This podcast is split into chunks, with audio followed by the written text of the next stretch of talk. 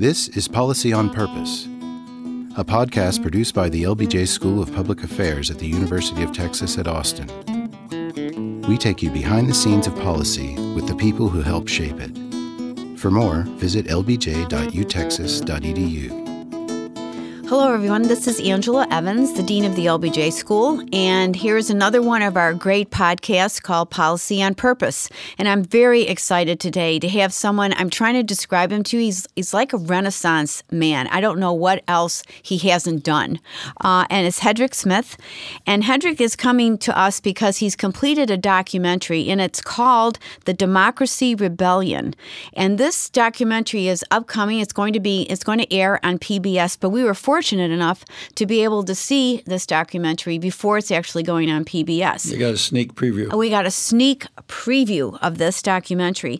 And what I loved about the documentary, it's taking normal people uh, in in several states and in different aspects of the the whole experience of voting and being a citizen. Normal people who just said, you know, I need to do something about it, and shows their stories and the impact of their stories. So before and fixing the democracy, which is amazing. So here you go. You heard it here first on this podcast. We've got a way to fix the democracy, right? but before I do that, I need to really tell you about this gentleman. Um, he's a Pulitzer Prize winning former uh, New York Times reporter and editor, and he's won Emmy Awards as well. So he's Pulitzer Prize, Emmy Award. Um, he has worked four years on this documentary, going all around, you know, the country, sleuthing out stories, looking at stories that were um, not only in the nascence, but things that had actually taken place so that you could see the success or failure of these stories and how they've lived out after the initial energy uh, of that startup um, weighing down. Um, he's an author. Uh, he's written several books. Um, one of the books, The Russians, was based on his years in, in New York Times when he was in the bureau chief of the New York Times from 71 to 74. It was the number one bestseller. So I'm sitting across from a number one bestseller on The Russians. He has the power game, How Washington Works. Uh, he has done 26 primetime specials.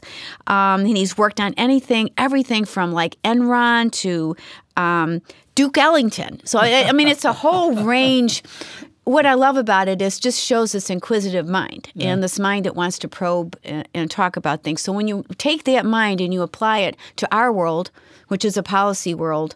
Uh, I'm so pleased we have him here today. So let's just get on um, with with some of the questions. One of the things I really want to know is you've been in this business a long time. So, what kinds of shifts have you seen in the way that journalism has had to adjust to this new world of information, this, these transformative te- type of technologies, the social media, you know, the internet, um, the Instagram, uh, people going to authoritative sources, which you know yeah. journalists. Well, the, the, trends haven't been good in mainstream uh, legacy journalism. Uh, in the first place, um, money is just dried up uh, for an awful lot of newspapers and television stations uh, to the point where they've had to drastically cut their staffs. So they don't have the kind of uh, resources that they used to have to take time to dig into stories. So what that's done is it made a lot of news coverage much more shallow than it used to be. The 24/7 cycle, uh, the need to try to get a story out there even before you finished reporting it, and I've talked to reporters, people I know, who feel as though they didn't get to finish their reporting before they had to put it on the air. So you get a lot of half baked stuff. So that's not very good.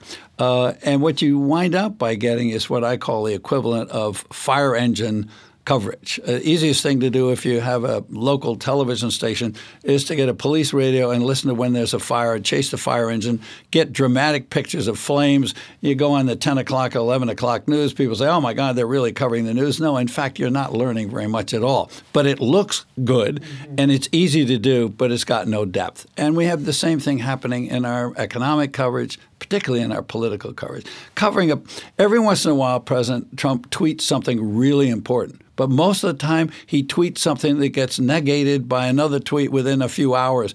And yet, every tweet is treated as though it's equally important. And that's shallow judgment. Uh, I'm, I'm not making a judgment about the president, I'm talking about the coverage of the news. So I think what's happened is that the news has gotten more shallow. On the other hand, you are seeing really excellent work. I mean, I work for the New York Times. I'm Yes, still I was going to ask you about this But- but- investigative reporting. yeah, well, if you see, look at the quality of investigative Mm-hmm. reporting now at the New York Times or the Washington Post, or sometimes at the Los Angeles Times or the Economist. I mean, really quality outlets. Then I think you're seeing even better reporting. I mean, I, I can say the political reporting is better now at the New York Times than it was when I was there. Don't think the national security reporting is as good. But we were in the Cold War with the Russians when I was there, and, and arms control and those issues were really important, and we really invested enormous resources. We don't do so much of that now because the, the story has shifted to being a, a domestic political story. So you see two things happening. You see you see the quality publications and the quality journalistic organizations and they may be going online and they may, may be using social media. It isn't the vehicle that matters so much, it's the collecting and gathering and sifting organization that really matters, whatever its medium is. Those quality organizations are getting better and stronger, and they're financially strong because there are there is an elite audience that wants real quality news. But for the rest of the folks, they're getting they're getting a mile wide and a millimeter deep. I mean, we thought if we got 80 cable channels in Christ. Now what do we have? Hundreds. I mean, uh, I, my wife says, let's tune into whatever HBO and it's channel 400 or channel 500. A zillion channels, but you don't get the depth. They're, they're often very repetitive. I mean, I'll watch MSNBC occasionally. I don't watch it very much, but one newscast after another is covering the same story. It goes on for four or five hours. Mm-hmm. Now they get a slightly different snippet or a slightly different, but you're not getting the depth. You're not getting the added value that you want to get if you're listening to that much news. So, frankly, I don't watch it very much. Well, one of the things that I have found uh, when we're talking about preparing students who are going to go in, this you know, the steady flow of expertise that comes out of our universities who teach public policy, public administration, civic engagement, is that we're trying to have the steady flow of expertise that can that can fill these different gaps.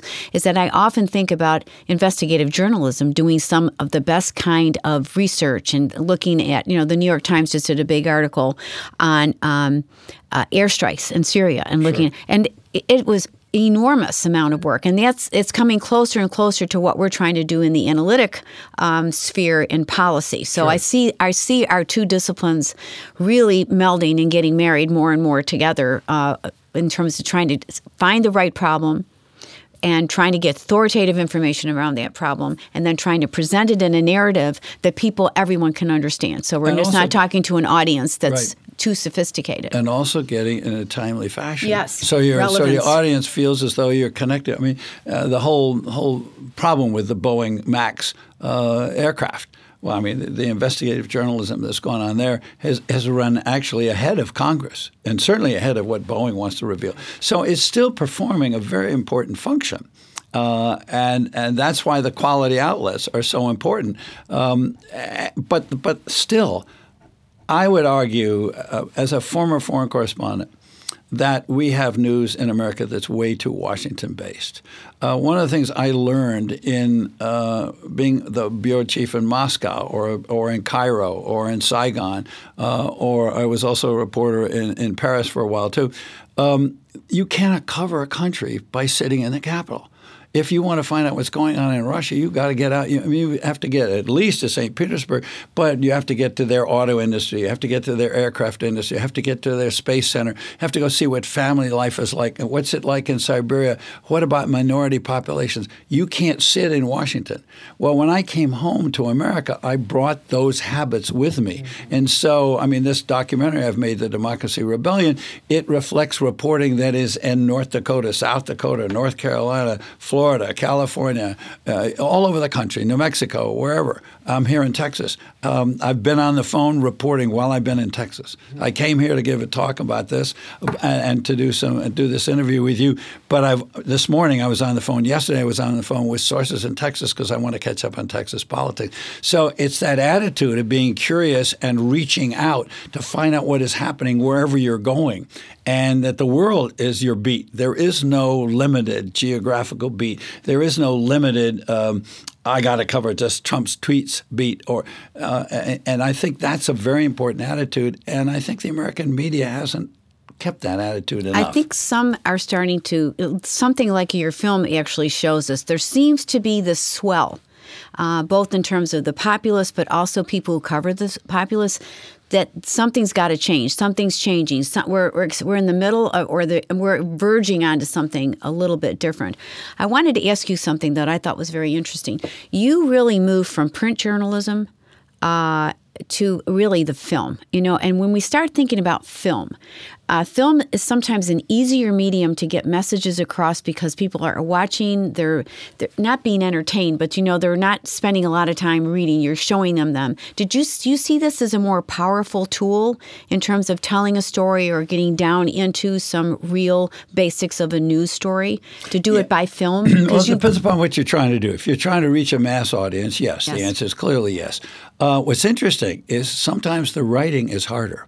Hmm. If it's really so? good, well, if it's really good writing, because it's got to be more compact. Your thinking has to be more precise. It has to be sharper. If I'm writing for a documentary film, doing a script, I've got to write it to pictures, and often I've only got 15, 18, 20 words to get from one thought to the next thought, and I've got to do it accurately, and I've got to do it um, quickly, concisely and I've got to be really true to what to both the facts, but also the story I'm trying to unfold. Mm-hmm. Um, a documentary is a series of unfolding discoveries. It's not, and the architecture of a documentary is much more complicated than the people who are watching it are aware of. Uh, it's much more like writing a novel. It's much more like writing a book. So you have to have that that uh, storyteller's ability, and you have to have the facility of, of working with the video.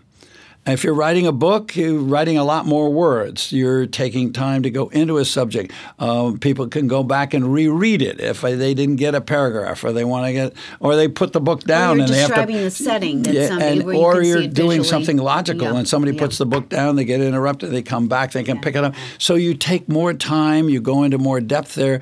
You got to get that depth much faster in writing for a documentary. I found it really challenging. I found it really interesting. And I found my own sensibilities changing as a reporter. I, be, I was much more visual. I happen to have, my mother was an artist, my wife is an artist. I happen to have some visual ability myself, it turns out, being related to those folks.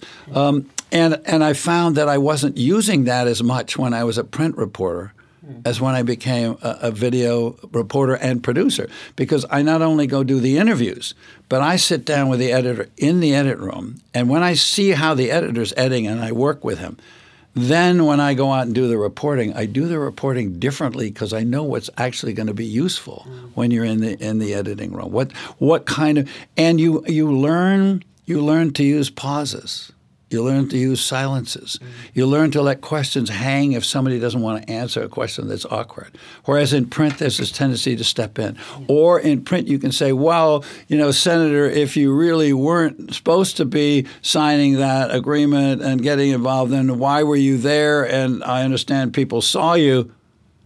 And the guy says, well, maybe, and you can write it out. The guy sort of, yeah, I was there. You can write it out that he conceded it when you see it acted out, it's much more dramatic. Well, it's the whole I mean, picture. I've, I've literally had people get up in the middle of interviews and leave. Not often, but every once in a while I've had it happen. And that is itself enormously important to the viewer because the viewer can see, hey, this guy doesn't want to answer that question. So I know what the answer is, even though he didn't say a word. You can't do that in print. Somebody says, I'm not going to talk to you about that in print.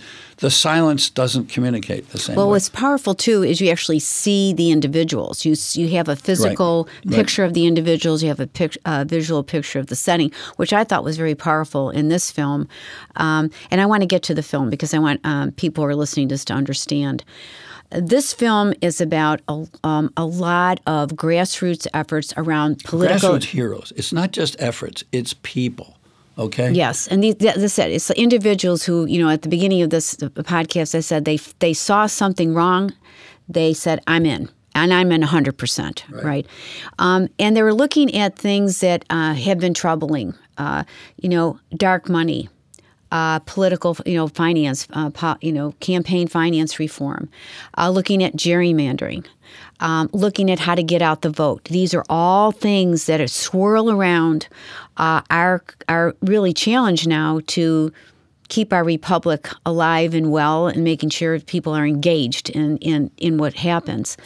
Um, when you were doing this film, what surprised you the most? Now, I know you wrote a book and you were writing something, so that this film is based on uh, you know a lot of thinking and, and framing these problems. But when you went out and you looked at the whole film and you sat back and you said, "Wow." This is what I learned by making this. Yeah. What I, what is it? Well, I, some of it is sort of obvious, but it's different when you see it face to face. I think I think one of the most amazing things to me was the quality of these grassroots heroes. I use the word heroes. I mean, you meet a woman like Cindy Black in Washington State, and and she's she's been an aircraft mechanic. She's been she goes to college. She becomes a family counselor. She then becomes a small business person, and she gets exercised about all the money flooding into uh, to p- uh, political campaigns, basically from corporations. And she said, "I don't believe corporations uh, are the same as people. I don't believe money is the same as free speech. I don't think the Supreme Court was right when they made the Citizens United decision. I'm going to run a movement to get out against it." And it's utterly amazing to see this woman is like 57 years old. She's a young grandmother, and you look at her and she looks like a nice, sweet woman that you might meet yes. in the grocery store. And this is a woman with tensile yes. strength and passion mm-hmm. and commitment and will and an ability, amazing ability to organize people. Or you meet a woman like Ellen Freidin in Florida, amazing. a very smart, savvy attorney with campaign experience, but she then has to negotiate this whole business of pulling together a coalition of blacks and Latinos and whites and Democrats and Republicans and independents to mount this gerrymander reform, and they win a, a ballot 62.9 percent of the vote. Unbelievable majority that says we want to stop politicians from rigging elections by drawing district lines so they can get reelected and stay in power. So, I mean, you meet people like that. I meet these guys out in South Dakota, takeitback.org. And one guy runs a restaurant, the other guy's been a congressional staffer for 28 years in Washington. He said, I gave up on Washington. I said, Why are you back in South Dakota pushing for reform, for an anti corruption reform in South Dakota? South Dakota, of all places. You don't necessarily think of that being a terribly corrupt place compared to, I don't know, Boston, New Orleans, San Francisco, what have you. Be careful, anyway, you're going to get into trouble yeah, with well, these things. maybe Texas as well. No, it's all over the place. Let, let's acknowledge it. But what's amazing is these people, all of them, they said, hey, the politicians aren't fixing this. The lawyers aren't fixing this. The courts aren't fixing this. We have to do it ourselves. And so I was astonished, first of all, by just meeting the people and watching them and listening to their stories. The second thing I would say is I was really amazed that people power still works in this country to the degree that it does. I mean, in Connecticut, they adopted a system of public funding of campaigns. And you will, I mean, I couldn't believe it. I, I, even I thought about it before. That's a smart idea. You don't have big money dominating the campaigns. But what, what real difference does it make? Well, it makes an enormous difference. Suddenly, you've got a whole bunch of middle class people and maybe lower middle class people who can run for elections because there's a subsidy there. Now, they have to prove themselves. They have to go yes. get 300 of their neighbors to give them some kind of small donations to show that they're not just a guy or a gal who would like to run for office. They've actually got public support. But then they get elected. And they go. There's this one woman I met up in uh, in Connecticut, Ellen Moore. She's a state senator. She comes from Bridgeport, poor part of Bridgeport. She says to me, "I was a, I had a, I was a young mother. I had kids too young. I was on food stamps. Today, she runs a statewide organization, a nonprofit for African American women who have breast cancer. This is what she does. She said, I never could have thought of running for office without this public funding. And then she gets elected. She's now in her fourth term. She is chairman of the Legislative Committee on Health Policy. Yeah, it's amazing. And so, story. and so, I mean, think about what that means. It isn't just. It, it isn't mostly about switching votes from Democrats to Republicans. That really, the party thing. As a matter of fact, Republicans in Connecticut have actually gained strength thanks to public funding because it used to be the Democrats who dominated the private funding of politics in Connecticut opposite of Texas, where Republicans dominate the money. But it's different in different states. But the thing has happened is different people are there. There are twice as many women in the Connecticut legislature today as there were a decade ago when this system started. There are three times as many people who are minority, either Asian Americans or Hispanics or blacks. Well, it changes the whole agenda the power of lobbyists is reduced because when, when politicians agree voluntarily, they have to make the choice. And 80% of the people running for the Connecticut legislature. That was an amazing statistic. Really. 80% yeah. voluntarily right. choose to take public funding rather than private funding. Mm-hmm. And one of the reasons is by now it's ingrained in Connecticut. If you don't take it, people say, How come you're not taking public funding? who's buying you, who's owning you, right. Who, who's the who's the power. And it wasn't a matter of a few years. That wasn't a matter of generation. That happened very quickly in the in the political time clock. So I would say yeah. I was blown away by seeing the political landscape, not in terms of parties, but in terms of, of the social engagement of people and the social transformation of policy that occurred in Connecticut because of this reform. I was interested in seeing you, you made the point earlier, but it's worth underlining that I wanted to look at reforms that both reforms that were being happened yes. that is in campaigns and seeing the campaigns happen and then looking at other reforms that have been in place for three or four or five election cycles to see what difference does it make does it make a difference? And you know, you see the reform in California to bring out dark money. The reform got passed in the 1970s. But the case you see that we unfold is in 2012, 2013, 2014, 2015, and you see uh, you see the Koch financial network and how it works, how people hide money and pass money from one nonprofit uh, to another, and so in the end, you don't know who the, uh, is behind the candidate or behind the ballot initiative. But in this case, they tracked it back and they found out one, uh, one of the things that was really interesting to me when watching the film was how people pivoted with opposition how the opposition you know there's there's a lot of opposition you know sure. you get to you actually get to experience some of the opposition of these of these heroes uh, and how they stood up to that opposition but how that opposition actually turned around and helped them in some of these situations like when you're talking about the connecticut that's one of those uh, yep. experiences where all of a sudden it was like, oh no, no, no, no. You know, uh, we're not going to vote this down. We, you know, you're not going to take the money away from this because there was a budget, um, right. um, you know, attack on this. Right. Oh no, no, Republicans and Democrats, no, no, no. In Florida, same thing. It's like this, you know, the woman standing there and is sitting there at um, in testimony. She's just getting beaten up on this, yeah. and that turned around because people saw this as, wait a minute, that's not how you behave, and she had the facts. So some of what the film shows is the heroes not only had the passion, but they're able to endure the opposition and move the opposition to a place where you had a solution. And they hung in there. Persistence. And they hung in yeah. there. It's so important because sometimes you have people say, well, we tried to get reform uh, and, and, it didn't work, so we gave it up. Uh, in Florida, the gerrymander reform was actually the sixth attempt in Florida.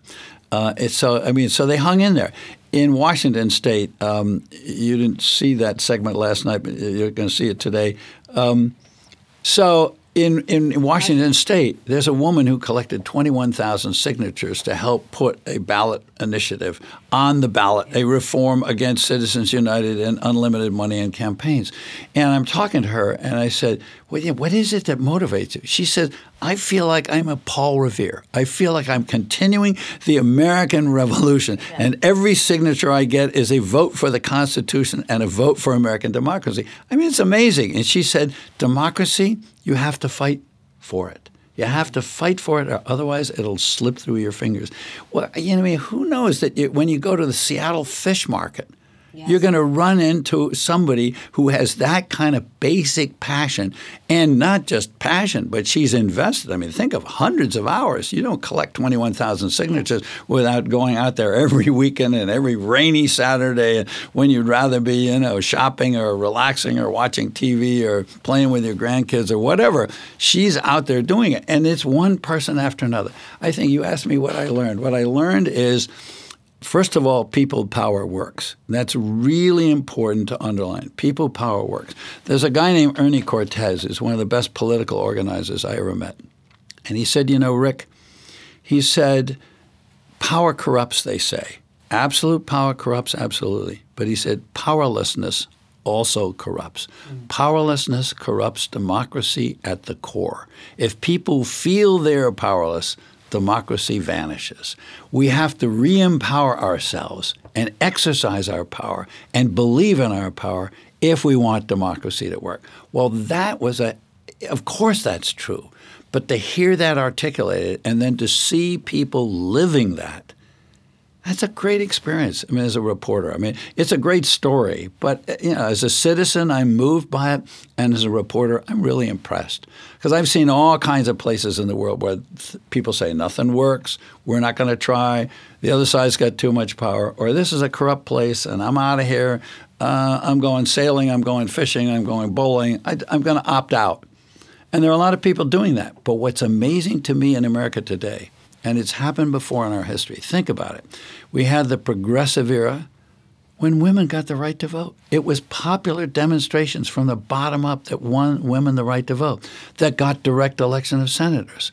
Uh, you know, that Teddy Roosevelt was busting corporations and corporate money. Congress outlawed corporate money in campaigns in 1907. Mm-hmm. 1907. I happened to be covering the civil rights movement in the 1960s. I knew Martin Luther King. I covered the Birmingham uh, demonstrations. I covered the March on Washington in 1963. Uh, and that's the same thing. It was the bottom up, but there was a women's movement then. People forget it. There was an environmental movement then. There was an anti war movement then. These were all from the bottom up, and they had tremendous impact on policy. People power does work and we sort of have forgotten it. Uh, we had it working there for a while, and we thought, oh, it's working. We've elected the right politicians. We can sit back on our oars, sit back on our easy chairs, not worry about it, and they'll do it on their own. Uh-uh. Uh-uh. The woman said, democracy, you got to fight for it, or it'll slip right through your fingers. And so, yeah, I knew those things even before I started the reporting, but to hear them, to see them, to feel them, the bone, the muscle, the grit of real live people – it's moving and, and it's important. And it's important for people to revive that spirit. Otherwise, our democracy is in real trouble. I don't know how else to. This is a perfect summary of your film, of your life, of the movement. Uh, and I can't thank you enough for sharing this. I, it's I really urge everyone when it comes up in PBS to watch it because everything that you just heard is what you're going to feel, what you're going to hear.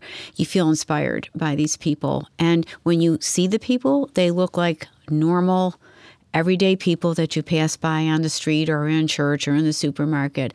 But they took the step, they stepped into the arena. And right. so I really thank you for spending time with me today. And I really hope you come back. And I hope you keep doing this for many, many more years to come. we need you. yeah, thank great. you so much. Thank you. I really enjoyed talking with you. Same here. Thank you. This is Policy on Purpose, a podcast produced by the LBJ School of Public Affairs at the University of Texas at Austin. We take you behind the scenes of policy with the people who help shape it.